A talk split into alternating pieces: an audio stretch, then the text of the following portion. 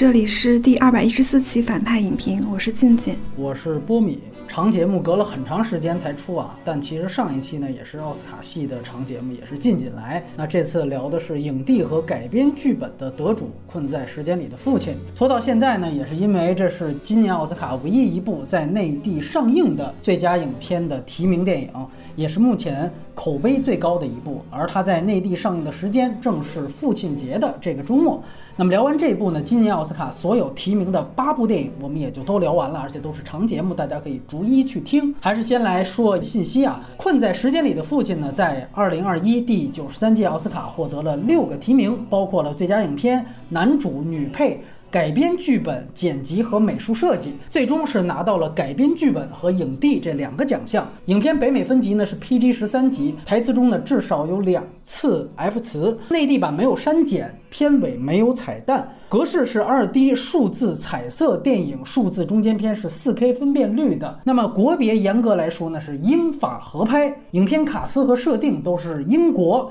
原作和导演都是法国，其中法国的出品公司是 FDC，英国的出品公司是 Film Four。那么北美和全球主要发行方是索尼经典。影片改编自导演泽勒自己在2012年所写的法语同名舞台剧《父亲》，它呢也是泽勒家庭三部曲舞台剧的第二部。第一部呢名叫《母亲》，第三部呢叫《儿子》。其中儿子的电影版也已经开拍了，也是泽勒自编自导，将由金刚狼修·杰克曼来主演。但三部里最有名的确实是这个父亲，被包括内地的何冰和香港话剧团在内的多个剧团都改编过对应语言的戏剧版本。何冰版的名字叫做《陌生人》，港话版呢上个月刚刚借电影的热潮又在香港重演。其实呢，哪怕在电影领域，这个剧本也在2015年就改编过法语版的。电影。名叫佛罗里达，我们外延有机会来去提及。导演呢是原作作家本人，一九七九年出生的法国著名剧作家、小说家弗罗莱恩·泽勒。他既是原作作者，也是改编剧本作者，同时还是影片导演。而这是泽勒第一次执导电影。获奥斯卡最佳影片提名的制片人呢有三位，分别来自英法两国。其中来自英国的帕菲特曾经凭借《沙翁情史》拿到过奥斯卡最佳影片，而来自法国的。让·路易·立威则应该是本片原始电影版的版权持有者，因为刚才提到的第一个父亲电影版《佛罗里达》，制片人也是他。虽然影片来自原作作家，但其实编剧呢一共是有两位，另外一位呢是大名鼎鼎的克里斯托弗·汉普顿，他也是原作戏剧剧本的英语版的译者。此前呢是凭借《赎罪》的改编剧本提名过奥斯卡，而这是他第二次拿到改编剧本奖，第一次是凭借斯蒂芬·弗雷斯导演的《危险关系》拿到的奖。汉普顿呢还在1985年编剧过另外一部叫做《好父亲》的电影，里面演父亲的正是安东尼尼。霍普金斯。那么提到霍普金斯，就要说到他在本届奥斯卡力压去世的黑豹博斯曼，获得了人生第二座奥斯卡影帝的奖杯。第一次是九一年的《沉默的羔羊》，而这次他在八十三岁高龄的获奖，使得他成为奥斯卡历史上获得演技奖年龄最高的演员。而他和他同届获得影后的麦克多蒙德一样，都是在片中饰演了与自己名字一致的角色。他在《父亲》这个电影当中也叫安东尼，而且出。生年月也是霍普金斯真实的生日，而在片中饰演安东尼女儿的，则是此前凭借《宠儿》拿到过影后的奥利维亚·科尔曼。这一次，她也拿到了女配的提名，输给了米纳里的尹汝贞。其他的演员呢，也基本都来自英国本土，包括麦哥。马克·加蒂斯以及卢福斯·塞维尔和女演员奥利维亚·威廉斯，唯一的法国演员啊，或许是窗外玩塑料袋的儿童演员，他正是导演泽勒的儿子。影片是由男性摄影师本·斯密哈德来掌镜，他大部分的代表作都是戏剧改编的影视剧。包括《亨利四世》和《化妆师》，显然这次也是一个对位的选择。影片的配乐是来自意大利的鲁多维科·埃奥迪。那父亲的首映日其实是早在去年二零二零年初的。圣丹斯电影节，但受到疫情影响，直到今年的二月二十六号才在北美院线上映，六月十八号才登陆内地院线。影片的北美票房目前只有二百一十二万美元，而内地票房前两天也只有四百四十八万人民币，全球票房不含内地只有一千两百六十万美元。之前已经介绍过，这是今年小年的奥斯卡。整体票房不高的一个表现之一。下面还是插播最后才录制的打分环节。我打七分，我推荐给所有人，因为我们可能大概率都会老的吧。那如果老的话，都会面临这样一个老无可依的状态，而这个老无所依的状态又直接指向周围人的根本意义。就是说，我们这父亲节档期嘛，你觉得这个这适不适合？就是说，带着父亲一块儿去看？我觉得适合。那你不觉得就是有时候，比如如果父亲再上点年纪，这有点扎心，甚至暗示的意思吗？但是我觉得为人子女是需要看的，就实在不行带着母亲看也可以，是吧？可能他更有体会，是吧？觉得对你爸就这样，天天没事找事儿，是吧？挺有意思，这就算我的推荐了啊，我给个七点五分吧。今年也没什么太多的好作品，一句话总结，接下来也会解释。我觉得它算是一个。禁闭导版的喜丧，哎，算是夸了，也算是点出他的缺点。好，那么接下来呢，就开始剧透的来聊这部父亲的电影了。那么外延是没有太多的内容，导演处女作嘛，简单说一说相关类似的片子。以下就是剧透线，建议大家呢先看再来收听，要不然我们还是先从优点讲起。来，我们先请静静来谈一谈。我们可以简单的复盘一下这个电影的剧情脉络。从大的叙事上讲，这就是父亲安东尼得了阿兹海默症，科尔曼饰演的这个女儿呢，就一直很纠结要不要把父亲送到养老院去。她跟她的男朋友如何处理父亲的事宜上产生一点分歧。整个的这个叙事基本是以安东尼的视角来看的，以阿兹海默患者。为主角的电影已经不少了，但是很少见的是以阿兹海默患者主观视角来为主要呈现方式的电影。之前那些电影的观众基本上处于一个旁观者的位置，但是看这部电影的时候，观众体会到了一种大型的沉浸式的体验，能跟着这个患者的视角去看他脑海中或者他眼中看到的世界。这部电影是根据戏剧改编的嘛？它会有一些比较典型的所谓的戏剧电影的特征，比如说封闭空间，然后演员数量比较。少，然后移步换景，但是它还是用到了相对丰富的一种视听手段。电影的本名叫做《The Father》，但是它中文名叫《困在时间里的父亲》。嗯，其实这是一个很准确的译名啊。它的优点，我觉得也主要表现在片名的前半部分。就是困在时间里。这个电影在描写时间上是非常用心的。这个电影是以空间来写时间的。对对对。它主要场景都是在室内，然后有三个主要的室内场景，一个是暖色调的公寓，就是它的墙纸和厨厨房的马赛克的那个砖是黄色；一个是冷色调的，就是砖和墙色是淡蓝色的。还有一个是养老院，它这个叙述顺序是先从黄色公寓开始，然后到蓝色，最后到养老院。能够看到养老院和公寓的构造有非常大的相似之处，但是他们的一些细节是非常非常混淆的。就比如说家里会突然出现简易的椅子，但是后来这个椅子发现是养老院等候室的椅子。嗯，所以它这个回廊就像安东尼的非常混乱的脑回路一样，就是你搞不清楚具体的时间线到底是哪里。而他从第一个。暖色公寓的时候，安东尼不断重复的一句台词就是：“这是我的公寓吧？”嗯，其实这个公寓象征的就是他的自主意识。他一直非常非常担心，说他对自主意识没有掌控权的。刚才那期我们聊过他那颗的爱嘛，这个爱其实也用到了以空间来构建视听语言的方式。当时那个电影它有一个很巧妙的设计，就是他每次。拍两个人的关系，他只展现那套公寓中的一角，导演只拍生活的冰山一角，然后下面是沉重的部分，这是老年人的人生。这部电影是一样的，就他以公寓这个空间。来写整个安东尼所经历的时间。第二点，它是以视角来写时间的。就这部电影主要是以安东尼的主观视角展开的。就尤其是第一幕黄色公寓那个场景内，我们能看到人物和时间线最强烈的错乱感。就比如说女儿突然换了面孔，然后原本出现的女婿突然就不见了。但它其实有一个明显的提示性的情节，就是电影的开头是以女儿一个人走在大街上。对，就按理说这是一个相对客观的视角，但是。女儿走进父亲的房间里头取下的耳机，然后这个时候音乐是戛然而止的，就说明其实从开头听到那个音乐是有源音乐，然后这个音乐就是父亲耳机里听到的。嗯，就你也可以说这是父亲脑海里想象中的一个场景。他其实这个时候就开始暗示这部电影有一个不可靠叙事者。但是你看，从蓝色公寓开始呢，这个电影的视角突然就变得丰富起来，它开始逐渐增加了女儿的这个视角。同样是听音乐的场景，就那个唱片机突然就卡住了，然后卡住之后就没有音乐。接下来接的是一个女儿买鸡肉的场景，那个场景父亲是不可能看到的。对对对，这个就是女儿的视角。但是女儿的视角呢，和父亲的视角并不是交替出现，也不是统一的。就女儿的视角是非常琐碎的插入了整体的叙事之中，同时混合了大量父亲的视角。就是比如说，当父亲反复回到女儿跟她男朋友商量要把自己送到养老院的吃饭的场景一样，接下来呢，就是女儿独自洗漱，然后睡前非常绝望的望向男朋友。嗯，这个时候就回到了女儿的视角。对对对对对。所以说，它是以不同的视角来写破碎的时间，而破碎的时间就是真实的物质世界在安东尼脑海中的反应。第三点，它是以时间来写时间的，它有一个非常典型的象征意象，就是手表。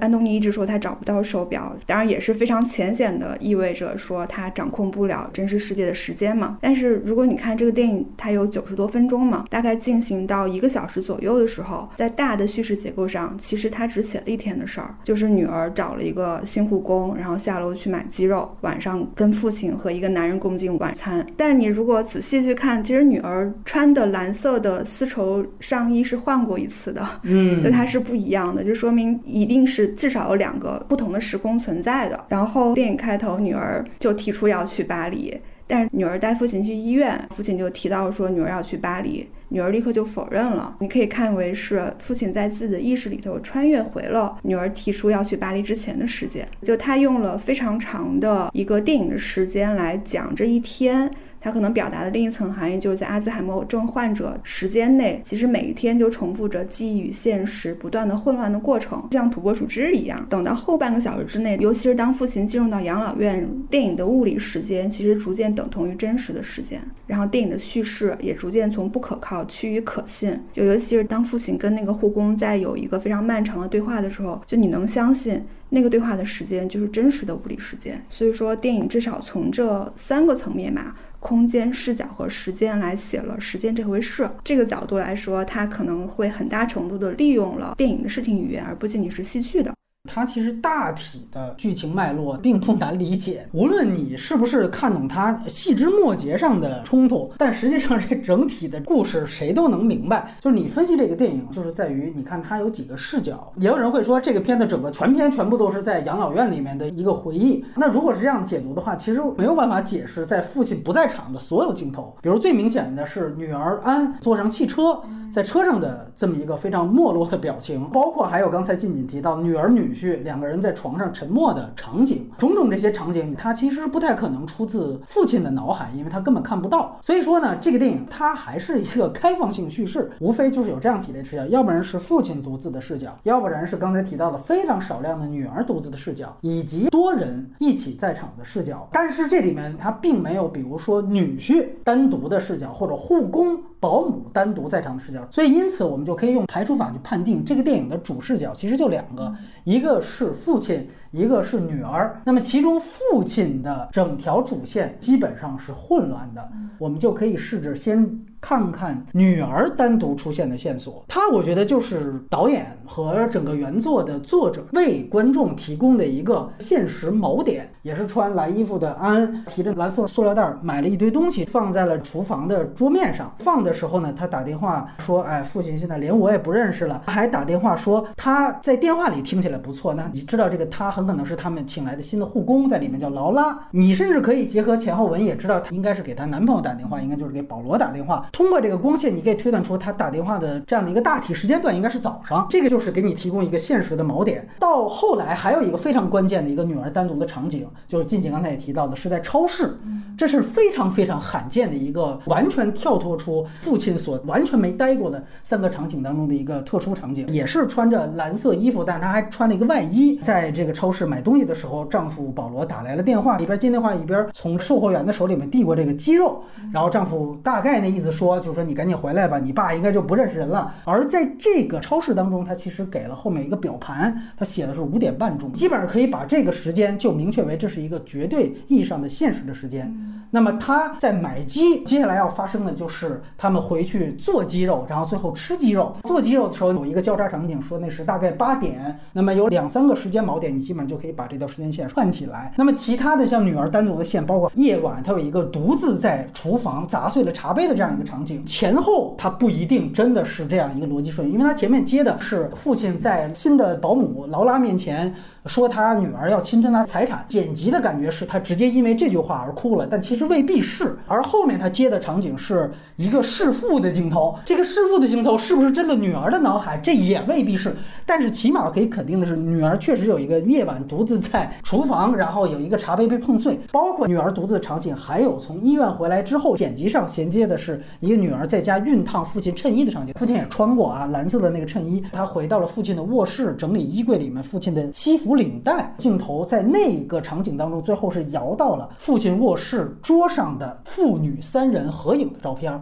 这一幕也非常关键，它其实告诉你，那个所谓父亲一直在说的露西，就是小女儿，其实是真实存在的。然后，如果你注意到这个后面衔接的这个音乐，其实就是刚才静静提到这个卡碟的音乐，一个同名的曲目，是还有一个独立的场景，也是没有父亲的场景，是一个穿黄色衣服的女儿，她在书房吧，再次拿起了医生曾经给她的名片，然后她去拨打了医院的电话，这个等待的乐曲。正是父亲听的这个卡碟的旋律，女儿还拿起了一个水晶石，这一幕基本上就是在暗示她要真正决定把父亲安排到养老院去了。当然，女儿最后一次单独出现的场景，就是我在最早提到的，就是她安慰父亲说：“哎，养老院也挺好的，你起身离开。”她有一个单独的养老院外景，她走过养老院中庭一个巨大的面孔雕像，然后她回望了父亲，然后上了车，在出租车上还有一个单独的车内的一个她没落的镜头。女儿单独的线就终结在这一幕，后面就是养老院和她护工的戏了。还有一个可以被印证的是，虽然这个场景里面有父亲，同时也有女儿。但是场景拍了两遍，也就是说，如果有一个场景等于是从父亲的视角和从女儿的视角分别拍了两遍的话，那么其实它也形成了一种交叉印证。这样的场景同样也可以作为你从混乱的逻辑当中拎出来，作为可以参考现实锚点的一些场景。比如说，女儿回来之后把鸡肉给到了保罗，他究竟发生了什么？从父亲那儿，像静静总结的一样，就是大家第一次看懵逼的时候啊，换了一个人，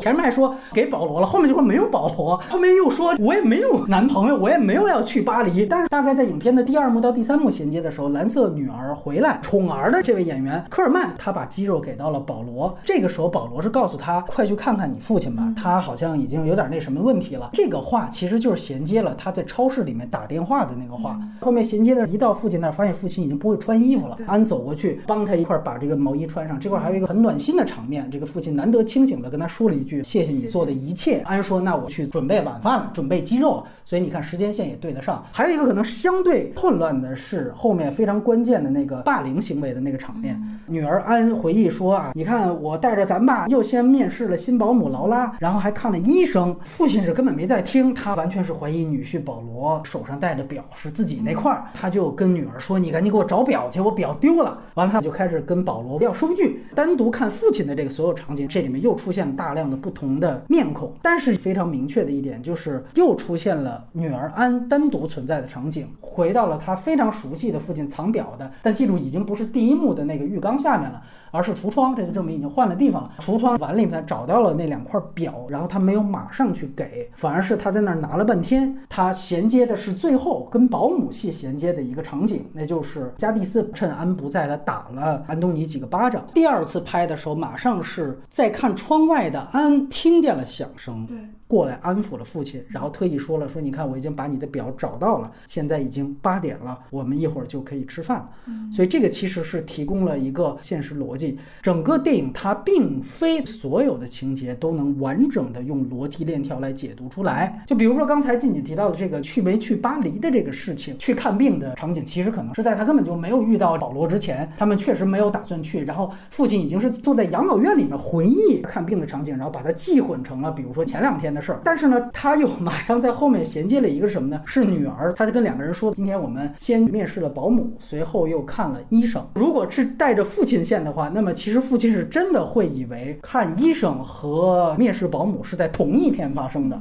当然就不可能是还没有巴黎那件事发生呢。其实就像我们之前一直在说的一样，这就是整个这个电影给你的最大特点。阿兹海默症的患者颅内他就是没有办法去理清这个顺序的。我刚才说的这一些，他给你的一些现实的线索，对于我看这样一部电影来说，也是产生了非常大的娱乐性。这个是真正的烧脑，就是说你依托于一个病症的呈现方法。但与此同时，你也构建了一个跟观众互动的一个极大的可能性。所以我个人觉得这个电影其实还是很值得所有人去看的。它中间大致能明确了三个不同的场景：父亲自己的房子和女儿的房子，以及养老院这三个不同的场景当中呢，我觉得它其实都非常好的用一种极高的叙事技巧来进行这三个场景的过渡。其实它第一、二个场景的过渡就是刚才我提到的那个蓝塑料袋。第一幕出现的时候，实际上是父亲到海。还是自己房间的那个样子的厨房去拿蓝塑料袋，安东尼·霍普金斯也表演出来，他并不知道这是谁给的，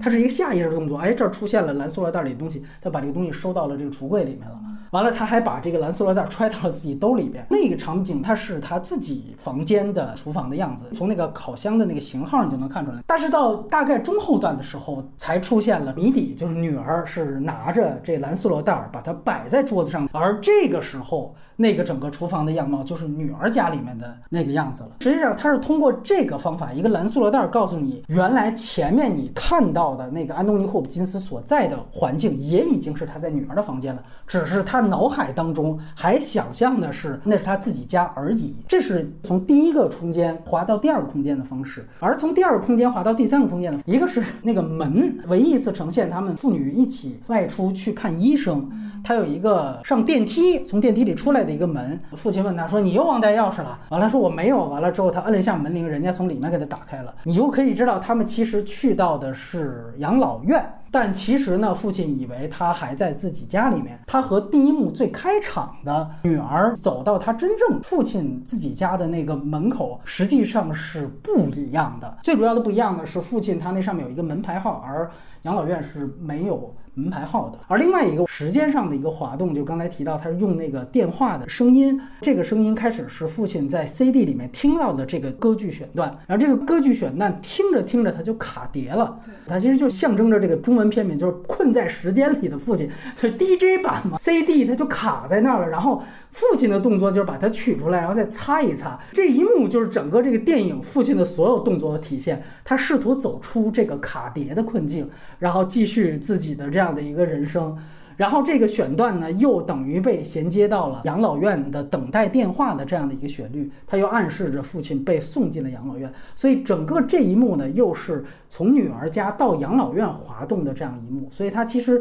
一二幕衔接跟二三幕衔接的方式是非常非常巧妙的。包括这个电影它六项奥斯卡提名当中，其实还有一个就是美术设计的提名。对，其实就像刚才静锦也说的，就是说这里面所有的冷暖色调的布置啊，蓝颜色的沙发和枕头，以及大家穿的这个蓝颜色的衣服和暖色调的，以及父亲当中认知的这个他不认识的安里面穿的这个暖色调的衣服，全都是有一个对位非常好的去呈现了他主观上的现实和可能存在的一条现实当中的一个现实的一个对比。其实刚才提到的什么蓝塑料袋儿、歌剧选段这些。细节在这个电影当中还是无处不在的。比如说，我再举个例子，你看开始最早的这个出现的这个空间，也就是我们姑且定义为它是父亲家。他在这个门厅的面对观众的这个左侧，它其实有一个青铜像。对，有一个女性的青铜。对对，有一个女性的青铜像。直接的对比是，当女儿家出现的时候，那儿其实摆着是一个鸽子。最有意思的一个地方是，你到最后，就刚才我提到女儿安，她送完自己父亲进入到养老院，她出来之后，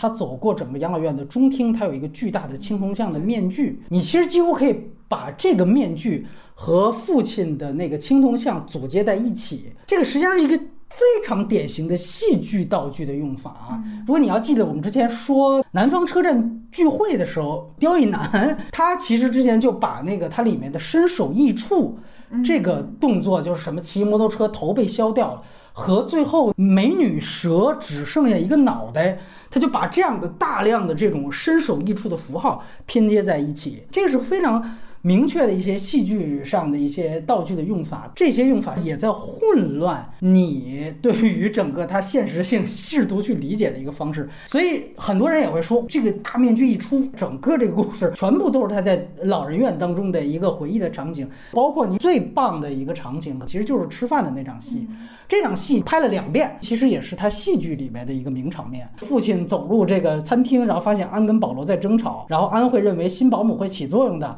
保罗不会认为你直接送他到养老院就完了。完了，俩人一看，嚯，父亲来了，然后引父亲落座。三番开始吵架之后，安逸生气，把鸡肉就给撤了。保罗跟父亲一段对话，说都是因为你害得我们取消了去意大利的度假。安走回来，父亲发现说怎么火机没了，于是父亲起身去拿火机。这个时候呢，保罗跟安再次开始争吵，然后这个争吵内容就是开始父亲听到的那一段话。这个其实它是一个我们讲摩比乌斯环嘛，你会注意到前后他两次对话还是不一样的。就是第一次他们俩争吵的时候，桌上的餐盘是干净的。对，完了在最后一次争吵的时候。桌上其实都已经是残羹剩饭了。嗯，就像我刚才最早说的，它这个规则就是，如果你搞不清楚它逻辑关系呢，你就看同一场戏，它拍了两遍的话，起码有一遍是真的，重复两遍的这个话肯定是存在的。就是安肯定是说过新保姆也许会起作用，然后他这个女婿就是会认为你直接把他们送到养老院就完事儿了。只是说我他的这个拍法是把父亲的视角第一次和女儿的视角，就是两个视角完全串在了一场戏里面。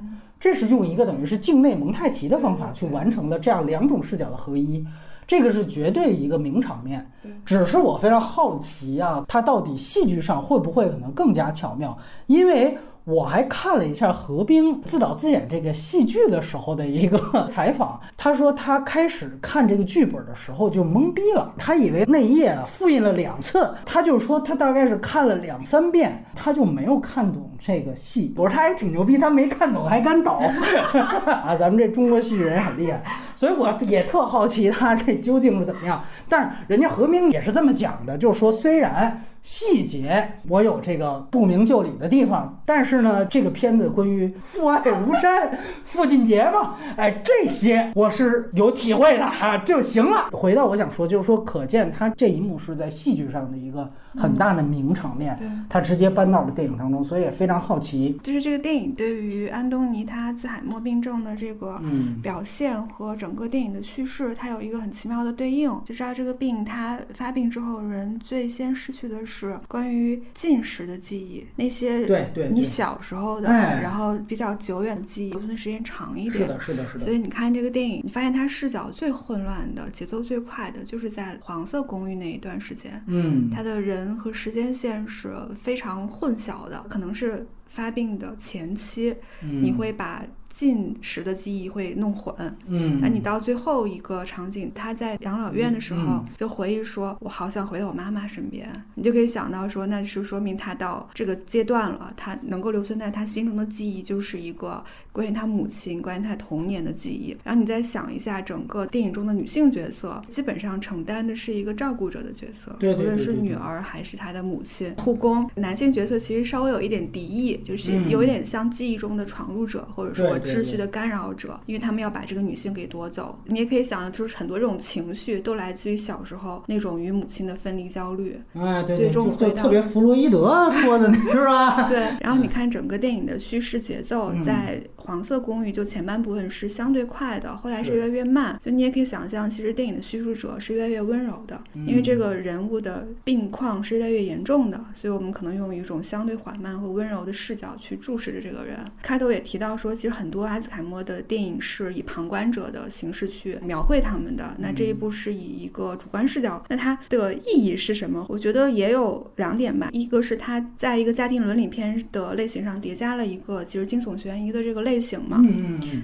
如果你分析，就惊悚片，它恐怖感的来源是非全知视角带来的信息差。对对对。而阿兹海默这个病恐怖的地方就在于，这种非全知视角是自己造成的。嗯。而除了你之外，大家都是全知视角。它最可怕的地方是，这个病会颠覆掉你作为人的主体性。物质现实是一种碎片而非逻辑的形式重组，而没有任何的外力可以帮助你。你在有意识的时候，你会知道你终将走向一个混沌的终点，而你在。走向混沌的过程中，又被不知所措的外界现实所恐吓，就你的世界是不断下坠和坍塌的。而你对此是毫无办法的，所以无论是在物理层面吧，还是在哲学层面，我觉得这都是人这为人最大的悲剧之一。这可能是这个片子，就如果我们说它用到了主观视角，能够抵达的一种意义吧。我看了一下原来的那个法语版的电影版，那个电影版其实就是一个非常平庸的，但是是相对浅显易懂的一个版本。就佛罗里达，我们说制片人都是一个，他会以更多的保罗和安的对话，就女儿跟女婿的对话来直接。告诉观众。哎，这个父亲到底是一怎么回事儿？最浅显的一段是护工非常懵逼，说你怎么老提小女儿？完了，安就把护工叫到一边说：“哎，你老头啊，现在混乱了。其实我妹妹早就死了，九年前出车祸了。其实就是讲给观众。我们说这其实就是一个家长里短电视剧经常能看到的。我待会儿可以详说那个原版的故事，他交代了更多老爷子为什么得阿兹海默症和他童年的一些事情。那个确实比这个要丰富，但其实呈现阿兹海默症到底。是一个怎么样的痛苦状态的这一整套高概念就没有这么完整的体现出来，它这个形式就比原版的法语版要高级很多。如果你是一个逻辑爱好者的话，就看这个片子会有很强的这种互动感嘛。但如果你对此不深究，或者你刚才听完这么多介绍，觉得还是一头雾水的话，也没有关系。这个片子无论从美术还是音乐，它营造出一种很好的氛围感。对对，就是你可以不是特别明白到底严丝合缝发生了什么的情况下，仍然能够。理解剧情的前进的方向，哎，没错，是这意思。这个是很有意思。你哪怕前面看的云里雾里，但是到最后一场最明白的养老院的戏的时候，退行的一个状态，他在呼喊妈妈的时候，那个表演和这样的一种人物状态啊，风烛残年的这种弥留状态，非常非常能打动每个人的。刚才提到的叙事烧脑全都不重要了，不得不提安东尼·霍普金斯，实至名归。就其实我在看第一幕、第二幕的时候。他还是有那种对于自己领地的那种捍卫。你到后面你才知道，哦，这是他一种，就是说他都得阿兹海默症了，他不相信这件事情。很多时候是配合着这个电影的很多悬疑的片段，还有很多节奏上的变化。你比如说，他跟那个保姆罗劳拉的辨识戏的时候。他开始说：“哎呀，劳拉，你看你的这个笑特别像我的小女儿，怎样怎样，都是一个非常欢快的氛围。”那个劳拉还在笑的时候，他就说：“你看，就是这个傻笑。”然后他那个表演那个节奏一下子让人觉得，我操，一下就冷场了。然后就开始后面说这是我的领地，我女儿把你叫来，无非是想侵占我的房屋。我告诉你，这没有可能，我会比他更晚死。你看前面一个跳踢踏舞的一个可爱小老头的形象，一下子就变成了一个喜怒无常的另外一面，中间没有太多的场景的切换，完全是靠表演呈现出来的。就我看呢，比如说意大利版本，他们的表演确实还是戏剧表演，就是尤其到最后一幕，在那个舞台里面也是他。穿上了病号服，发现自己原来是在那个养老院里面。他们是会有非常张牙舞爪的那种。疯癫的状态，因为你在一个舞台剧的一个场景下，你要让二楼后座的观众去看到这样的一个老人最后的一个一个状态的时候，他可能只能通过这种张牙舞爪的方式。但是确实，这就是电影的优势和魅力。你在最后其实不需要安东尼·霍普金斯多么张牙舞爪，他可以完全一个现实主义的表演，包括和那个最后护工的互动非常细腻。补充一个关于选角的考虑吧，因为霍普金斯之前最出名的角色就是沉默。的羔羊的汉尼拔，导演选择他作为这个主人公，并且以他真实的名字来作为这个电影主角的名字，一定是考虑到他之前这个角色，因为汉尼拔是这个星球上最令人闻风丧胆的怪物之一，对，自主意识是极强的，就能够甚至控制或者是操控整个的国家机关也好，或者是他人的意志或他人的生命也好，PUA 大师，对吧？但这样的一个人到老年的时候，他就像所有普通的老人一样，就是失去了所有的自主性。那这个的悲剧性是极大的，对对，就你会把戏外的一些因素带入到这个角色身上，会极大的增加这个戏本身的悲剧感。没错，你提到这一点呢，我有一个我非常推荐的一个片子，是另外一个英国老戏骨伊恩麦凯兰演的。叫福尔摩斯先生，我也想说这个，对吧？老年福尔摩斯，就是说他其实这个人物上的高概念，就是静静刚才说的，一个世界上最多智而近妖的人，他到了老年，他也会忘事儿，这是一个怎么样的状态？其实这两个电影都给你提供了一个，但是如果说这个电影可能更高级的地方，就在于刚才说的这个结构。帮助了他有更好的带入到这样的一个体验当中。老年福尔摩斯那个电影，我当时是在美国看的，唯一一次体验就是来看的观众老年人占比大大超过年轻人。当时我就很奇怪，因为在中国电影院你不常见到中年人以上的人群。然后我当时就觉得，哎，这是只能说明说，像美国电影已经发展到一个相对细分的阶段了，既培养了这个一代人，那这一代人的影迷可能他到老年之后，他就有看这样电影的需求。可能《父亲》这个电影对年轻人也同样有一个吸引力在，因为它会满足你观影的互动性和一些娱乐性。而老年福尔摩斯那电影，如果你对老年题材不感兴趣的话，也许你就不会去看了。交换一下意见，来谈谈这个电影的问题。它优点可能主要是在于这个片名的前半部分嘛。但就这个片子里头，我觉得它可能忽略了这个片名的后半部分，就是父亲。因为我们刚才分析的很大的部分是琢磨在于悬疑惊悚气氛的营造，但是父女关系的细节是非常非常少的。比如说这个。呃，父亲对小女儿显然是有非同一般的感情的，这到底是一种什么样的感情？嗯，那父亲和大女儿之间有没有独属于他们之间的故事？因为我们现在看到的这种女儿就是要把失智的父亲送走，这个是一种普世性的愧疚，但是。你说属于这个科尔曼和安东尼他们之间独特的故事是什么？这个太缺少细节。还有就是，就这个父亲的职业是一个工程师，但是这个职业在里面毫无作用，就是他只是作为一个背景去介绍。那关于这个父亲他自己的身份的信息也相对较少。其实可以提一点吧，就是你看哈内克的那个爱里头，他对于两个主人公。的琢磨也是非常非常少的，嗯，但是你能够从他的呃一些细枝末节的视听里头，能够去看到一些蛛丝马迹，就说明导演一定是有意在编排的。就比如说，就哈内克里面对于这这一对夫妇中产细节的描绘，对对对，对于他衣服的摆放方式，然后他对于比如说教学生上门教音乐的一些课程的细节，都能够暗示你说这是一个什么样的人，嗯，但是对于呃父亲这个电影中，比如安东尼的身份，对于他的性。性格对于他过往，以对他具体的感情的走向，我们可能都太缺少细节了。我觉得可以就先补充你刚才提到这个问题啊。原版的电影版，就法语电影版里面，他其实就不是工程师，他里边设定的职业是资本家，所以你就可想而知，这东西是可以置换的，你就说明这职业就不重要。呃，原版确实他。在我看来是个非常平庸的电影，就是在于它没这个高概念，它很容易变成家长里短。呃，但是呢，它平铺直叙说了这个老头儿很多的细节，就像你提到的，就是阿兹海默症，它最终最终越来越严重的时候，是最终是少年记忆被唤起，他想起的实际上是他在二战当中的遭遇。他当时是有一个非常大的一幕，他实际上是他在二战当中自己家的房子被烧了，就这个人物的原来的这个人设，完了之后他等于那个时候因为三七年出生嘛，大家想想，他其实是儿童，所以就是伊万的童年当中不断闪回这种什么背后硝烟，然后森林当中匆忙的奔跑的场景。当然他不是说他是一定是法国游击队啊，但就是说肯定是一个逃难的过程当中，在战争当中，他其实我觉得有一幕，因为可能都是泽勒原来本子的样子，他自己又给拿掉。掉了啊！是说到最后的最后，他为什么？大家记得这个里面，他有一个，无论是护工还就卖书那个角色，打父亲几个嘴巴，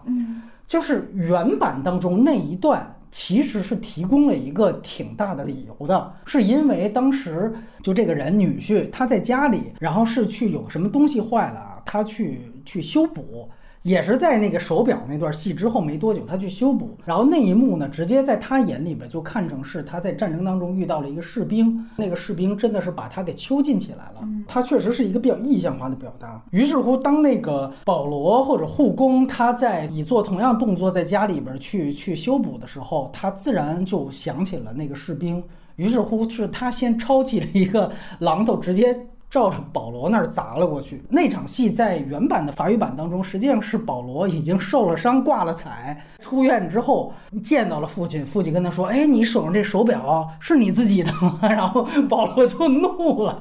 就说：“你这有完没完？”这个时候你注意到原版，也可以去对比现在泽勒的改编。就原版你要这么拍，大众的同情心其实是在保罗那儿的。但实际上在这里边，他就一来他不提他童年阴影，二来他也不提有这么一个袭。击人的状态，其实还是刚才就近锦总结的非常对，他就把它普世化了，我把它架空了，这就是一个得病的人的病状。父亲如果他里边呈现阿兹海默症的症状真的准确的话啊，因为这咱也不是学医的，他。可以直接就到医院去当个教学片儿去放去了，因为它不具备太多什么延展性，它就到这儿。我也认同他做减法，一法国片儿一想又二战，我没什么太大意思看这些东西，对吧？咱们看过多少童年是二战的了。所以他删掉是对的，但是呢，就是说也有一种可能，那你有没有写点新的小传也可以啊？但他就没有，我就干脆就不要了。金姐这儿还有吗？对他。本质上还是一个病友片儿嘛。你说从这个意义上，它跟肿瘤君、跟送你一朵小红花没有什么区别。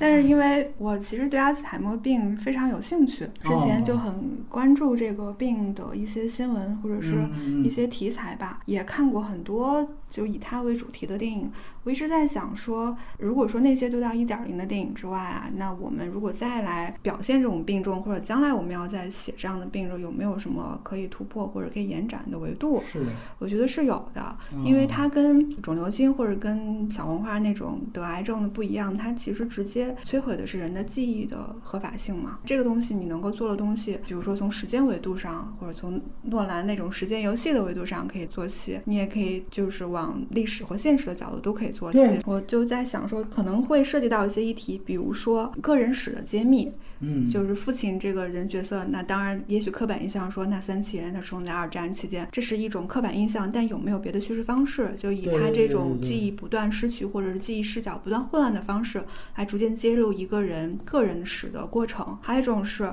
就以家庭伦理片的角度出发，那以他和两个女儿，以及包括这个可能片子里没有出现的他的妻子，就两个女儿的母亲，以这种记忆碎片的方式来。揭露这个家庭的秘密，就还有一个是可以拿父亲的职业做一个戏，尤其是那些处理宏大记忆或者是记忆本身与叙事关系的这个职业，比如说历史学家本身，它就涉及到说记忆构建历史叙事的这样一个一个逻辑。就是我们把它角色设定为这样的一个特定的职业的话，是不是可以带入对于历史叙事合法性的质疑？然后还有一点是，我觉得这个病可以涉及到一些现实议题，就比如说看到目前的这些对于阿兹海默的。患者的描绘基本上都是他们本身就是中产阶级，但是阿兹海默这个病的发病率是非常高的，它一定是跨阶级的。美国有一个医学人类学家叫凯博文，他他写过一本书叫做《照护》，就是他讲他自己作为一个就是医学人类学家的过程，以及他照顾他患阿兹海默症十年的妻子的一个过程。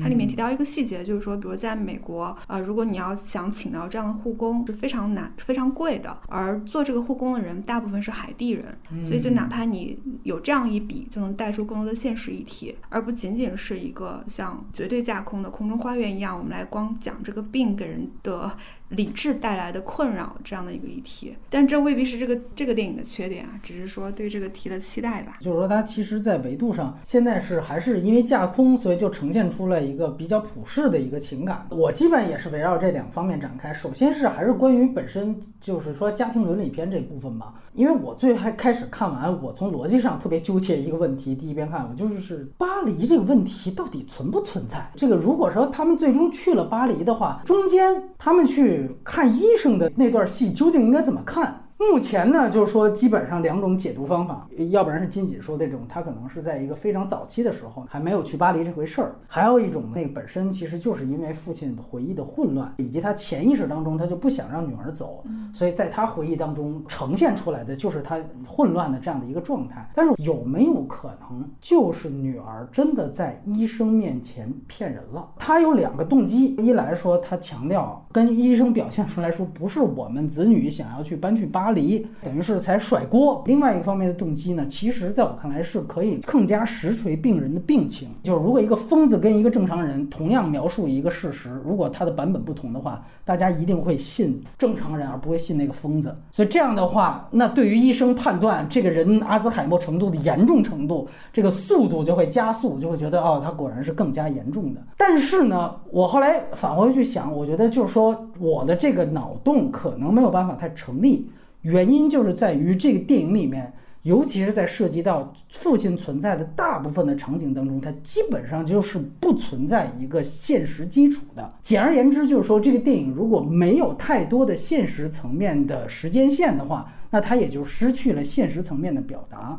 如果刚才我说的这部分真的存在的话，它是一个喜丧的故事，就是我之前在国产十年说到的那个国产的那有一年 First 拿到大奖的那个啊，那个就是说这这个家里就是因为要争房产，所以马上盼着老太太赶紧死，如果死不了的话，马上要把她送到养老院里去。我其实第一次看到父亲争吵的时候，前十分钟我说，哎，我说这不是一喜丧的故事，因为后边还不知道那是他逻辑混乱，但是到最后。后，现在我们来去再梳理这个电影的优缺点的时候，我就会想，什么叫家庭伦理？本质上它一定是有一个有关于家庭、社会和家人之间这样一个选择关系的这样的一个核心焦点和核心焦虑。你只要把这样的一个社会核心焦虑表现出来，它才是一个非常充足的家庭伦理片的类型。这个电影就像我刚才说的，一切可能性的存在。比如说，这如果说成是说谎了，那这个电影的整个高概念基础就不存在了。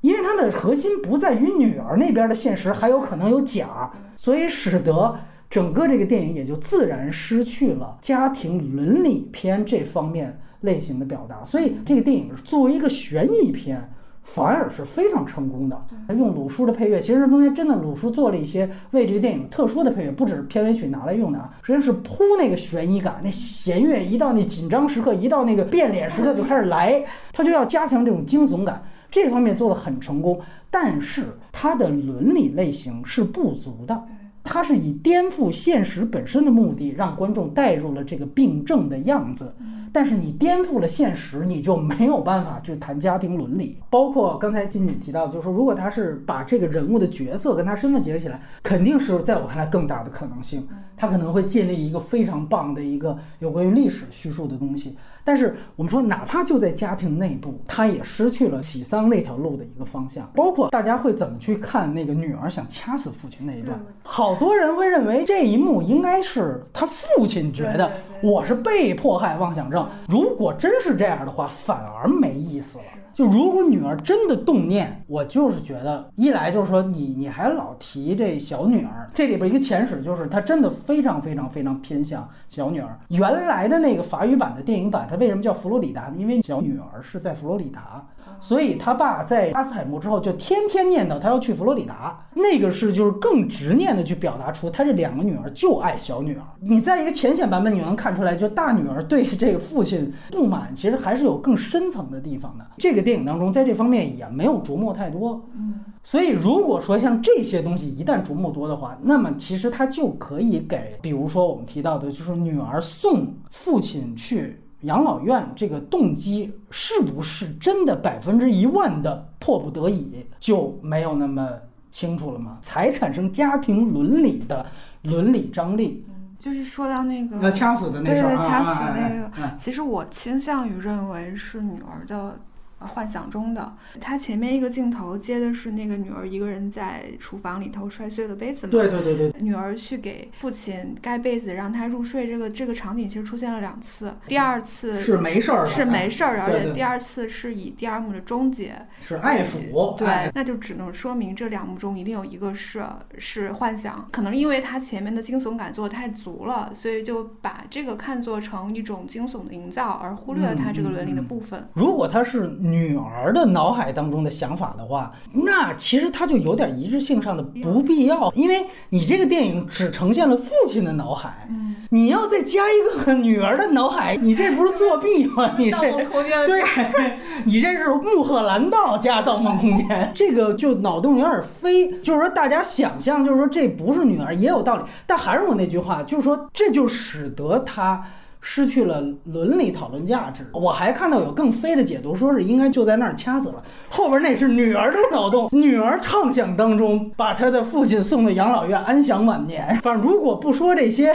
巨大脑洞的话，就是我觉得它本身的基础的问题是是这些方面。然后还有一个稍微延展，就结合刚才静姐说，我也同意，如果他能够就这个身份，包括能就这个概念。能够做出更大的结合的话，当然是更好的。你其实提到的另外一个，就是说结合历史跟身份最典型的一个特点，就是在我们在威尼斯柏林那期，我特别推荐的一个呃阿托姆伊戈扬拍的片子叫《记住》。嗯。那个片子他讲的也是二战，但是非常典型，就是他也是一个完全患阿兹海默症的一个，哎，也是一个老戏骨，就是去年刚去世的克里斯托弗普拉默，嗯，他是霍普金斯拿这个影帝之前最老的奥斯卡表演奖得主啊，他是八十二岁拿的，霍普金斯八十三岁，他就是晚年的一个。巨大的一个独角戏，他讲的就是他在老就是一个养老院当中，他认为自己是一个犹太人，然后要去给自己当年二战当中的人去寻仇。嗯，他趁着自己记忆完全没消失的时候去寻找，他是一个老年版的类似记忆碎片。嗯，因为电影一直在呈现他主观的认知，所以到最后有一个巨大的跟客观的反差，造成了一个巨大的反转。如果平心而论，要论评分，也不如。困在时间里，附近高，因为那个太类型片了，太犯罪片了。虽然完成度极高啊，但是那个呢，就是像静姐说的，他利用了阿兹海默症的这个失忆，变成了一个比喻嘛，把它和对历史的失忆和记忆给结合起来。那这当然就会成为一个更社会向的一个命题。但是呢，这些在形式上确实都不如这困在时间里的父亲。我倒觉得，就是说形式跟内容都兼得的，是我自己特别喜欢的，就是希克塞斯的这个禁闭岛。也就他之前完全是在展现小李他脑海当中的这个样子，他那个是另外一种精神疾病。但是你可以说，那个最后他的反转，他跟现实的落差。他实际上是要呈现的是一个美国小粉红颅内的这么一个世界。他最后告诉你，这个颠覆是非常重要的一个一个社会向的表达。它其实呈现的是一个极端民族主义者脑海的样子。那这个反转就是有目的的，它就是有意义的。苏珊·桑塔格不是写过那个疾病的隐喻吗？对对对，就疾病它是一种就是物理现实啊，但是它在艺术表达中经常是以隐喻的形式出现的。这个就是刚才提到写赵乎那个卡博文，他的成名之作就医学人类学的开山之作，就是在中国进行。呃，文革后遗症的一个研究，他当时在长沙研究了一百多位神经衰弱患者，啊，他们曾经都是文革的受害者，然后表现出了这种劳累、疼痛、倦怠、焦虑、消沉这种典型的临床的神经衰弱的症状。嗯，但是他的结论就是，这是。政治创创伤与精神病的结合，而不仅仅只是精神症状，所以说它一定是跟历史有勾连的。所以说，它就解决这些人的问题，我们不能仅从临床医学去解决。我觉得这个也能够体现说，就是当我们在艺术上表现病症的时候，也许可以。表现出比病症就临床症状更多的东西。我们后面啊，关于比如说结合禁闭岛的这些说法，其实就是说那个是对于这个题材可能性的一个自己的想法，它不太能够说是这个电影的扣分选项。呃，但是我自己还是觉得，就是它关于家庭伦理内部的这个类型的元素不足。我们再回去说一句，就是说大家认不认为这个片子当中究竟谁打了他父亲这几个嘴巴？如果是护工打的，那就证明其实。这个表面光鲜的这样的一个养养老院还是非常粗暴的，他这个程度可就比那个爱里边给那个女主角擦身子的时候动作比较粗暴，但是你不能说他犯法了，护工大嘴巴抽，这这可是犯法的，对吧？那如果是女婿打的，那这其实就更喜丧，对吧？就是因为不知道他模糊了，而且甚至你也可以说这有没有都两说呢，因为老爷子一直都是在被迫害妄想嘛。他还想着他女儿要侵占他房产呢，那后边这大嘴巴抽了没有啊？他没有现实锚点，所以在这些方面谈不上。我不知道静静怎么看？对，这个是也是一个就是主要的争论的点。然后很多人都说，因为他最初的那个打斗的是。麦哥饰演那个角色打的嘛，所以说可能有网友或者有观众就解读说，就是因为呃养老院的环境并非乌托邦，但也可以解读说是这个女婿或者这个男朋友本人他是有暴力倾向的，甚至是不是可以延展出说啊，如果这比如这是一个前夫的话，那他的婚姻的终结是不是有家暴的成分？但是因为你不知道，如果说它有叙事效率高的体现的话，它甚至是这一幕呈现了两个现实，也许都发生了。它这一幕拍两遍嘛，它衔接的明显是吃鸡肉那一天晚上的戏，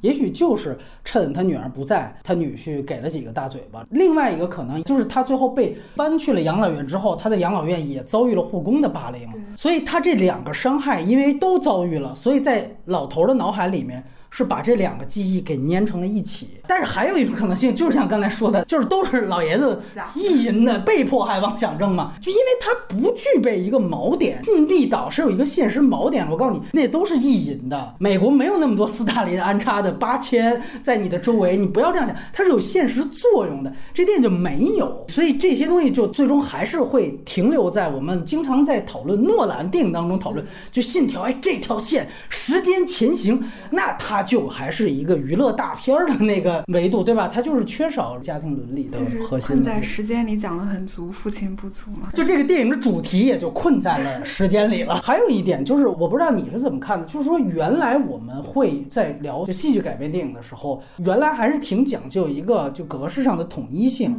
我不知道你是怎么看待这个片子当中还是出现了几次外景，告诉你这其实就是。真实可能发生的事儿啊，因为大部分都是父亲看不到的。但从另外一方面，我有时候会想，就是说，如果你这要是一个真正的一个戏剧的原来的舞台的样子，或者是一个更加严谨的舞台改编剧，比如原来西德尼·吕麦特拍的那个《长夜漫漫路迢迢》，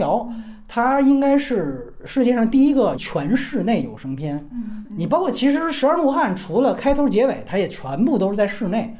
这个其实在我看来，对于整个戏剧张力，就我们说这也是一个完整性的话，可能会有一个更好的一个提升。它安插了一些外部的场景，可能还是考虑到更简便的给观众解释剧情的作用。就你懂我的意思吗？是他的目的是想做一个标准格式的戏剧电影啊，但是这个导演真的想这么做吗？因为他会用到非常明显的视听手段。包括就是境内蒙太奇，对对对对，但是室外的场景并没有在这些方面有任何亮点，它全部都是功能性的。甚至我觉得什么状态是好的，就你就看窗外，呃，第一幕完了多准，他看窗外，然后女儿走出去，然后到最后你推到窗外，但是他就是好好几幕直接就是给出租车里的戏，这些戏。除了刚才我说定义现实锚点，我没有看到太多的意思。但是在我看来，如果你要是一个更完整的结构的话，一屋子的三个维度，这是它最大个概念。那么你就在这里做，我觉得也许是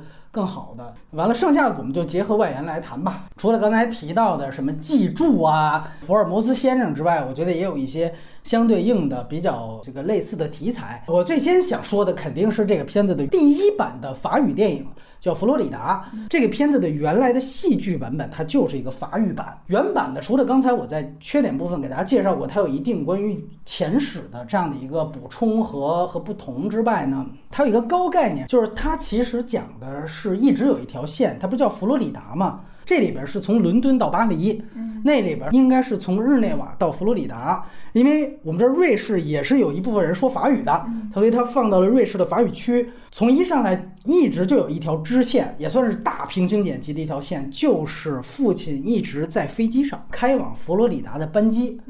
他做的一个非常好的对位呢，是这个飞机，因为他应该买的是公务舱，哎，果然中产。他有一种宽体客机，那公务舱特别像那个我们叫牙医座。最后他把这个到最后一幕和他其实是在养老院里边那个可以竖起来又可以平躺的那个座。给两线合一在一起了。其实你可以理解为是他，也许是的确去佛罗里达找过一次他女儿，然后到了那儿才想起来他女儿九年前早就被车撞死了。呃，剧本是一样的，也可以证明他他一直是在那个养老院里面的病床上，不断的幻想自己一直都是在寻找他女儿的这个路上。然后他还有一个比较高概念对位，自然就是空姐和护士的对位。就是空姐有时候过来照顾他，就是在一个机舱场景内，他会问你是不是护士啊？然后他说不是，我们是空姐。然后到最后有一个养老院的场景，然后那个一个护士进来要说你是不是空姐啊？你给我拿点什么橙汁啊？他说我是护士，也是算是很。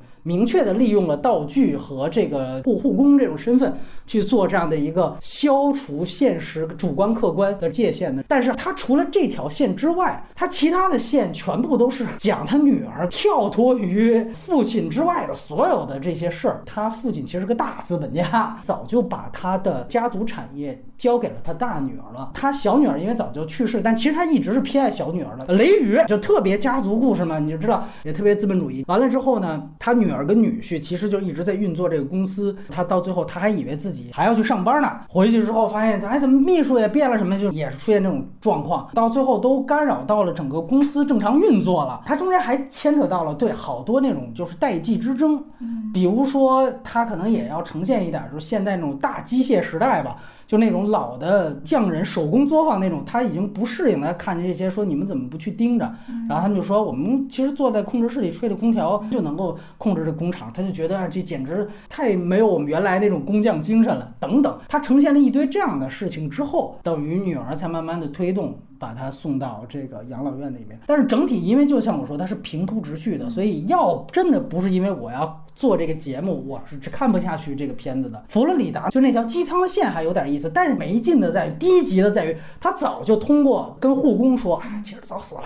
在佛罗里达，那这那我全知道了，那我就知道你后边要干嘛，所以就没什么意思。那里面的那个就演安的这个女演员，她因为她是法国人嘛，他其实一直是法国戛纳系导演。经常用的那个御用的女演员，就什么大鼻子情圣啊，还有那个原来我们讲过开战那个导演布赛的那个上棚小姐，所以就是一到生活流，他跟他女婿啊，包括他们那个大厂之间的法国牵扯那种资本主义那时候，我觉得特无聊。包括就是出二战，我觉得哎呦，又到了一个属于那种刷脸才让福茂进主竞赛的那种后门片儿的那种质感。我们还可以聊另外一个片子，就是朱迪安摩尔之前演的《依然爱丽》。斯这两个片子当然最大共同点就是说失忆的这个角色帮助了两位演员直接都拿到了奥斯卡奖，而且确实基本上都是碾压级别的这种拿奖。依然爱丽丝里面就阿兹海默这个病症，它更工具化，就你甚至可以把它看作是朱莉安·摩尔饰演的这个女性，她非常。典型甚至是完满的中产阶级的一个裂缝，因为他开始就铺陈了，他是个大学老师，哎，对对对对对，她老公特别语言学老师，失语了，你看这是。然后他有几个非常不错的这个孩子，唯一一个可能不太满意的就是小女儿这个做演员的工作不是那么的顺利，对对对，小 K 演的，但仅此而已。他的生活最大的污点 就是他小女儿不是大学毕业，除此以外，他的生活真的是非常的美满。然后他在五十岁这个相对。年轻的年纪，而且这个得病，就他本人没有任何的罪责，这么说吧，是他是遗传，让他突然就承担了这样一个算是身来之祸吧。她完美的这个中产阶级生活开始出现裂缝，比如她跟她丈夫的关系，她丈夫好像要访学还出游一年，她说你说不照顾我了之类的。然后跟她这个大女儿之间怎么着，在影片的后半部分呢，阿兹海默这个症又成为粘合她家庭关系的一种方式，尤其是跟小女儿的关系，因为她跟小女儿之间最大的矛盾除了。除了这个他小女儿不上学之外，还有就是看他的日记嘛。结果你说妈妈都失忆了，你说这个看日记这个事儿还算事儿吗？对，他们关系就很好。对，所以后来就放心了嘛，就你随便看吧。那一幕非常贱，贴一条说以后 no secret，因为脑子已经变成闪存了。我操！然后到最后两个人是大和解的状态。对，我当时看还是蛮喜欢的。是是是是。然后朱丹梅尔当然奉献了非常高超的这个演技啊，尤其是在跟小 K 的这个同场竞技的这个戏份中非常明显。我这次倒没有重看，只是一些重点场景看了一下，会觉得说。他还是大大的将这个非常非常残酷的疾病浪漫化了。嗯，也许站在我现在的这个，其实无论是你年龄阶段，还是一个知识阶段，还是怎么着，就是或者认知阶段吧，我都会比较抗拒将一个非常残酷的事情浪漫化，就可能会觉得说他一定顺滑了很多褶皱。你知道真实的人生不是那个样子的。虽然父亲展现的也不是全貌，因为他毕竟是一个非常好的经济环境嘛，但他至少呈现出来了残酷一种。伊爱丽丝这个，它更岁月静好，而且完全是美国主流商业大片家庭逻辑的一个延展。它是非常典型的好莱坞家庭片。对，父亲里面提到缺点的这一部分，他反倒能补足。就他是有家庭伦理讨论的，就像你提到他这仨女儿，因为都贱卖，就这里边都产生了矛盾。盾和和解，但是他这个确实设置的都比较浅，所以使得它更像一个家庭通俗片。但是呢，我也说一个我。看这两个片子的不同感触，它开场是什么呢？就是这个朱莲摩尔他去给学生讲课，然后就突然就忘词儿了，然后他就一个非常幽默的一个好像很高情商的一句话，他说：“哎呀，我真不应该喝那杯香槟。”完了，马上把这个尴尬给化解掉了。我录这个反派影评的时候，有时候也经常忘词儿，你知道吧？看当时那个场景，我是会有一种警惕感。如果一旦出现忘词儿的情况，我就会突然，我操，我是不是有这个前兆？这个其实是我看《依然爱丽丝》里边比较。能够有代入感的东西，就是它其实是开始给你啊相当四平八稳的一个生活状态，然后突然一下给你有一个小裂缝，然后大家都觉得啊这很正常，然后发现最后就不正常。其实这个进入点是非常好的。但是困在时间里的父亲，我会觉得哇，的确他给我一个特别大的沉浸感，让我知道阿兹海默症的痛苦。但是最终最终，我还是会说，OK，我觉得这是一个关于老年人非常痛苦的一个展现。我很难把它和我给联系起来，因为它太局限在那个年龄环境当中。但是你别看我跟按理说这里边朱莲摩尔也差着挺大岁数了，但是不是，他有一个巨大的一个职场环境，然后突然一下子他会出现这样这样的问题，他其实有。有点像这次拿另外一个奖，就小汉尼拔演那个《酒精计划》，他其实是一个职场环境，然后突然一下子，他们因为这个事情就有点崩了，学校要投诉你，你天天在失语，在干嘛？然后那个压力就骤然增长，我觉得这个是好莱坞他抓这个主要受众比较厉害的地方。就是你知道我代入感最强的是，当他去看医生，医生跟他说说你这个病尤其会发生在那些过度用脑的人身上，尤其是当你的工作主要是脑力工作的时候，是是是是，你这个真的是背后一凉。尤其他就是说，你可能年轻的时候你会过度去攫取你的脑力资源，到老年的时候它会成为一种反噬。他去世效率也很高啊，开始。第一幕是他坐在餐桌上，好像是他的过生日，嗯，完了他儿子过来，然后说：“哎呀，我忘带生日礼物了。”就是他在前五分钟出现了多个，就是忘记这个词，完了紧接着他女儿有什么，就是开始特别有意思，他设置是他在出现状况之前，他家里其他人都忘过一件事儿，但是那些事儿。都是真的，就是普通的忘了而已。但是他们到他这儿，我操，这一忘是真的，就是一个遗忘，这个是很抓心的。他比你父亲一进来，你就看他其实就是一个老年痴呆症的状态。这你天然你就会把它当做哦，这是另外一个故事。父亲这个片子在形式上拉近你，但是他描述的这个对象，他其实跟你没太大关系。但爱丽丝其实正相反的，包括特别就刚才你提到跟医生对话最贱的一段是，他不是让朱莲摩尔说这样，我给你重复一个随便一人名跟地址，你给我说完了之后，他啪啪马上就说了，马上给他问其他几个问题，问了他好多家庭的事儿之后，完了说你再背一遍。我他妈当时在你面前，我说我操，我我也背不出来，你知道吗？我觉得他也背了，对吧？他用这种方法带入观众，就是你丫能背吗？你做你也麻，这太狠了，这真是完全忽悠瘸了。他到后来，他其实也使用了，就是困在时间里父亲这种方法。就是有一场记得，就是朱迪摩尔他已经特别严重之后，他有一场砸东西找手机。第二天，他给你的感觉以为是第二天，但其实后来是亚历克鲍德温还说了一句，他说这这一个月都已经这样，你才意识到我操，这已经过了一个月了。完了，还有一个是突然一下子是出来一陌生人，完了朱迪摩尔说我不认识你，你谁呀？完了人说我你保姆啊。那个保姆也是第一次出现在观众面前，所以他实际上不是完全没有用父亲这个方法，只是他是作为一个点缀，在前面他用的一个视听语言是他整体你看照朱电摩尔的镜头的时候，他都有一点微度的过度曝光。他第一次发病是他跑步的时候，他就晕了嘛，那就完全是一个过度曝光的状态，他就用这个方式去呈现他初期病症的样子。所以我觉得那个电影还算是在。一些视听语言跟叙事技巧还算是有一点点想法，只是没有这个这么极端。你要说完整度，肯定是这个父亲要高。朱迪摩尔，我觉得表演也非常棒。他应该是同一年刚刚凭借《星途》拿了戛纳影后，完了同一年又是伊恩·爱丽丝。应该是大满贯了，而且他是不同的两个角色，是最厉害的一点。他那个你现在看起来呢，就是更像一个励志片儿。对，就到后来，就比如说去演讲拿那个信号笔图，他的表演也是配合这个励志主题的。他这个励志片还有一个很大的特点，就是主人公的非罪化呈现。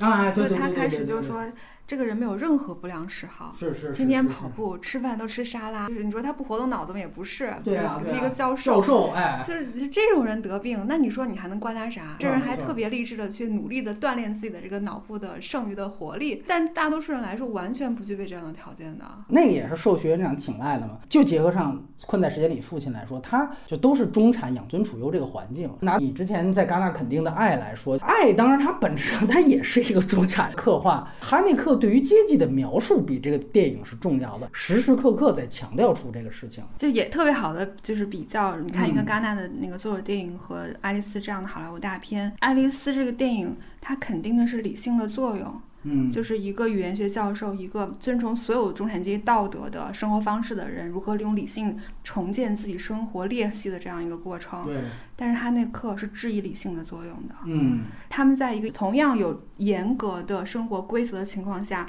两个人逐渐走向崩溃的过程。哈内克可能是有这样的一个主题，就是他们为他们之前建立的这一套所有的中产阶级生活规范所累，对，最后必然会走到这样的一步。他建立的所有关于尊严的痛苦，如果放到喜丧那个环境里面存不存在？嗯。那就是三个字：凡尔赛。这有什么呢？你们起码温饱问题没有任何问题。你就是觉得我不能在体面的，在我一个最优秀的学生面前展现我原来那种优雅了。这是那个那个老太太的这样的一个巨大的痛苦的一个来源。就是她其实为这个她的阶级所累。但是其实并不是所有电影都会特别强调阶级叙事嘛。嗯。他有时候就可能必须在一个阶级内部进行某种背反。我刚才想说的意思就是，你看《依然爱丽丝》这样的电影，它之所以仍然是一个主流商业片，是因为它。强调相信本身，你得相信这个阶级的道德，这个阶级的价值观，最终引领你去一个你这个阶级能够达到最好的结果。虽然你可能失忆了，这是不可抗力，但是哈内克或者或者知识分子电影或者做电影，它导向的是怀疑，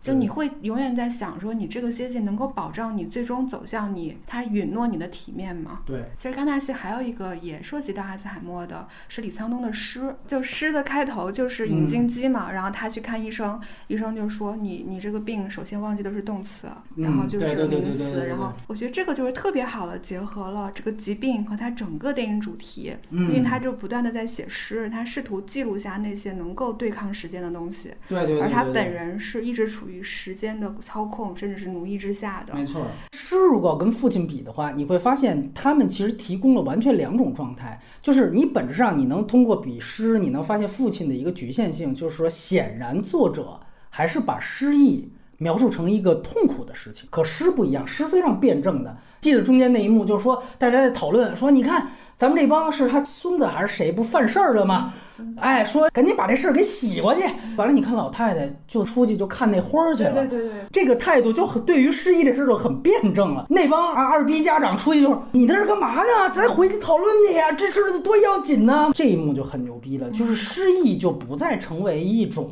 痛苦的事情，但哪怕最浅显，它也是一种避世的手段。对，它那一幕牛逼在于，就叙事上它有一个建立效果，嗯，但它整个的结构意义上，它诗本身就如果你是个有失忆的人，它对你。在现实中的痛苦是一种保护作用，它永远是有更丰富的这个维度去洞穿的。它不需要建立，就是我们常识当中的那种硬盘式的记忆。诗其实是另外一种记忆载体。那么，一个得阿兹海默症的人，他也许会失掉那种就像硬盘里的东西被删光一样的那种现象。但是这未必是痛苦的，嗯，只要他还有诗，他仍然可以保留它的一个高贵的灵魂。那你说把它变成痛苦，然后把它营造成一个沉浸式的体验，它是一种把它惊悚片化的工具化。其实还有另外一个在技法上的对比和爱和父亲的对比，就是你看父亲，我们刚才提到他用鲁叔的这种配乐，嗯，其实你当然去做娱乐片看是非常成功的，而且很到位。但其实，如果你换一种方式，如果你看了好几遍之后，你会觉得这些配乐当然是作者有意进去的。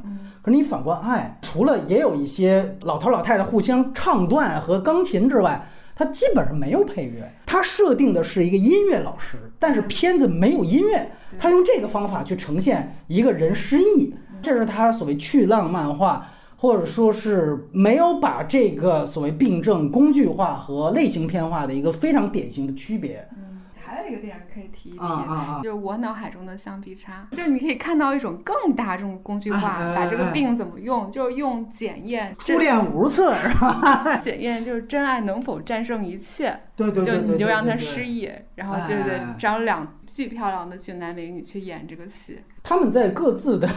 类型诉求上都能满足，就都 OK。伊尔爱丽丝她一定最后是和解的。对，那好莱坞的片子最后怎么能不和解呢？本质上，他要呼唤的这个受众还是大部分没得病的人。你最终要呈现的还是你跟你女儿的关系。你看看，咱们这个得了病的这么一个女性，都能这么坚强的去跟女儿搞好关系，家庭最后都能抱团儿。你们这些没得病的走出影院，是不是会感到一种很幸福？这就是好莱坞所有电影的造梦特点。回到最后，父亲，静静，你觉得最后他这结尾，他这是一个偏重于正向呢，还是偏重于一个悲剧呢？我没有觉得它是一个特别倾向于和解的这个东西，嗯，我还是觉得就是像刚才讲的嘛，他整个电影对这个病人的注视是越来越温柔的，最后甚至给了他一段很长段的独白。对我在电影院看这一幕的时候，真是电影院一片哭声。这个共情点一定是打到这个所有人的，并且给了这个一直处在混乱之中的父亲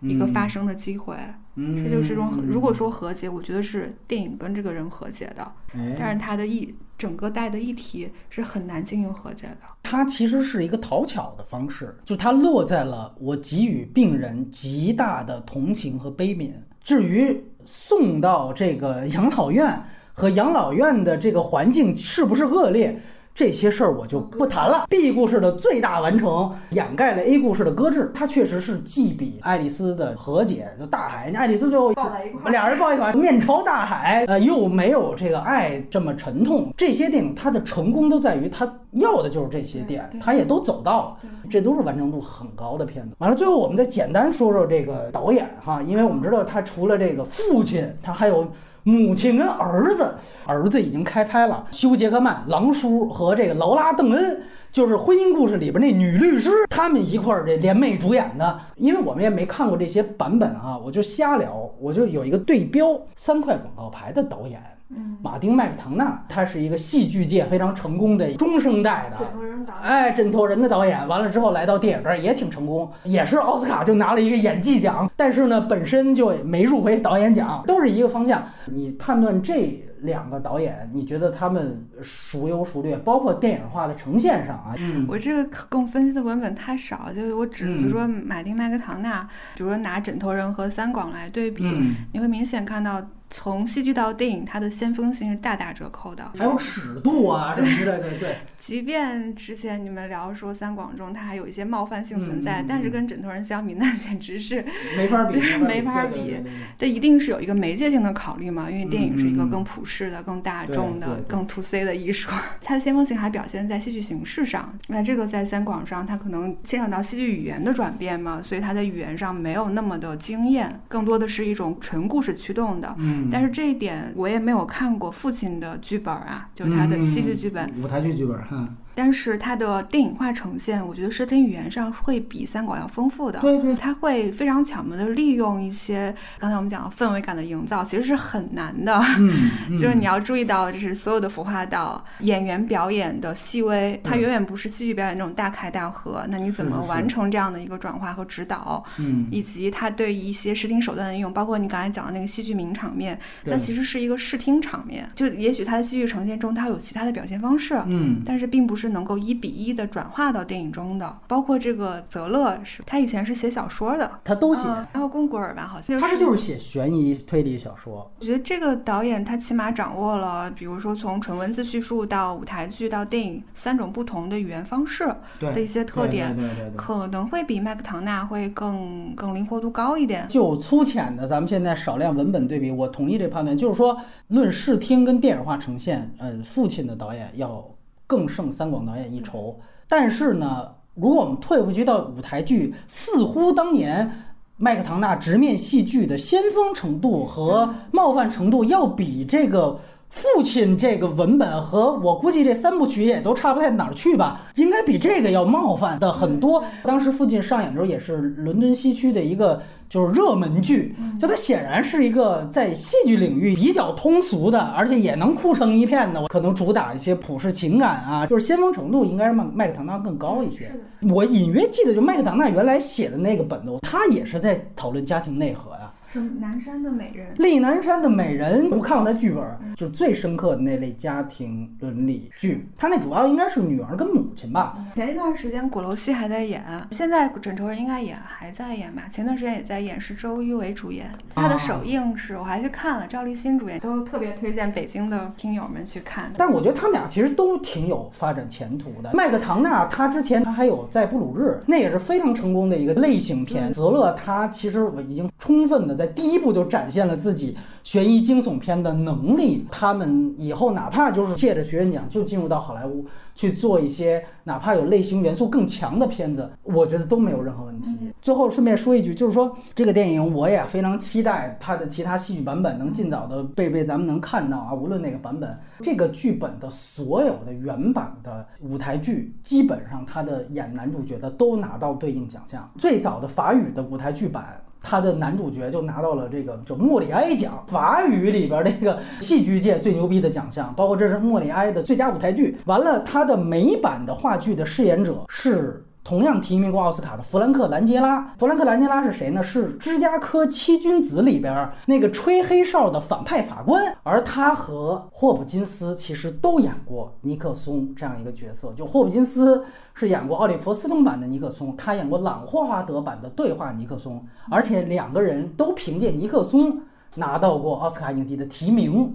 特别有意思。等于就是父亲是这两个人第二次饰演同一个角色，然后人家是在托尼奖上拿到影帝，霍普金斯是在奥斯卡上拿到影帝，所以。也必须得说一句，就是看来还是剧本好最重要，对吧？就是只要演员的底子在，虽然这个泽勒一直在说这个片子无限匹配的就是霍普金斯，但是我一直在想福尔摩斯先生，然后我在想，就是你要让伊恩麦凯兰演，可能也。不差，就像你记得我们之前盘点那个丘吉尔，说所有演过《哈利波特》的男配角全演过丘吉尔，你最后发现大家演的都不差。对，写戏剧出身的导演真托人物，马丁麦克唐纳一样的呀。他出了上一个是那个在布鲁，我觉得是那谁演的最好的。克林法瑞尔拿到了金球奖影帝，这种演员就能封有这样级别的，是是也已经是大提升了。你觉得如果这个拍中国版谁演比较合适？不是何冰吗？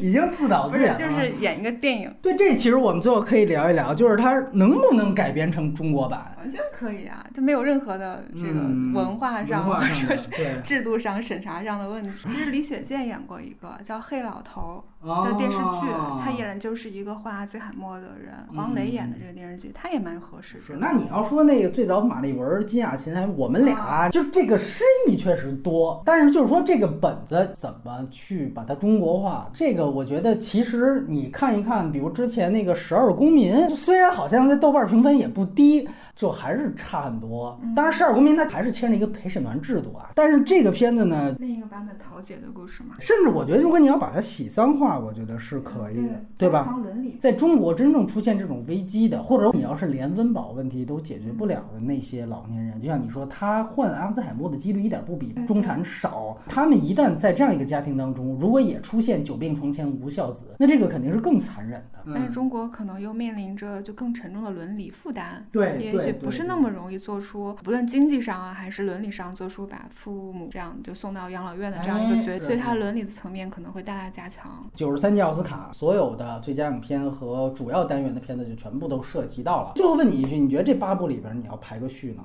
八部啊，我就记不住那八部。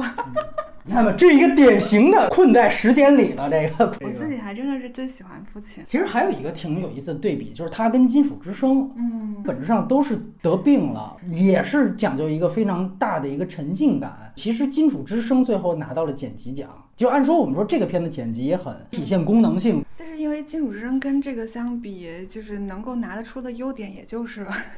更强调于这个声效或剪辑。但是父亲，比如说表演非常突出。那你可能在哪怕是分猪肉的层面，你都会更侧重它的更突出的优点嘛。这个安东尼·霍普金斯这个选角太天时地利人和了。所以你是不是也整体感觉这一届不如之前几届挺多的？今年这好因为是小年嘛，还有艺术格局上也是啊。对，你看，包括这一波也小。对对对，他就讲了就是家庭嘛，家庭那点事儿，你可以看见整个艺术的关怀是极度内塌的，而不是往外投射。我自己瞎琢磨的一种解释是在于外界的变化太迅速，太迅速。就你现在还没有到艺术去进行总结和概括的阶段。没错，你可能甚至当外界的变化太迅速的时候，人是缺乏安全感的。对对对。你会需要看。到一个能够给你提供安全感的艺术作品，它必然会催生这样的作品，或者你就艺术能够提供一种你解决方案或和解的方案。我觉得无一之力也是一种和解，对对对，个人的也是一种安全感的提供。所以也许等我们真正期待那种看到，比如说无论是电影语言上还是叙事上具有革命性的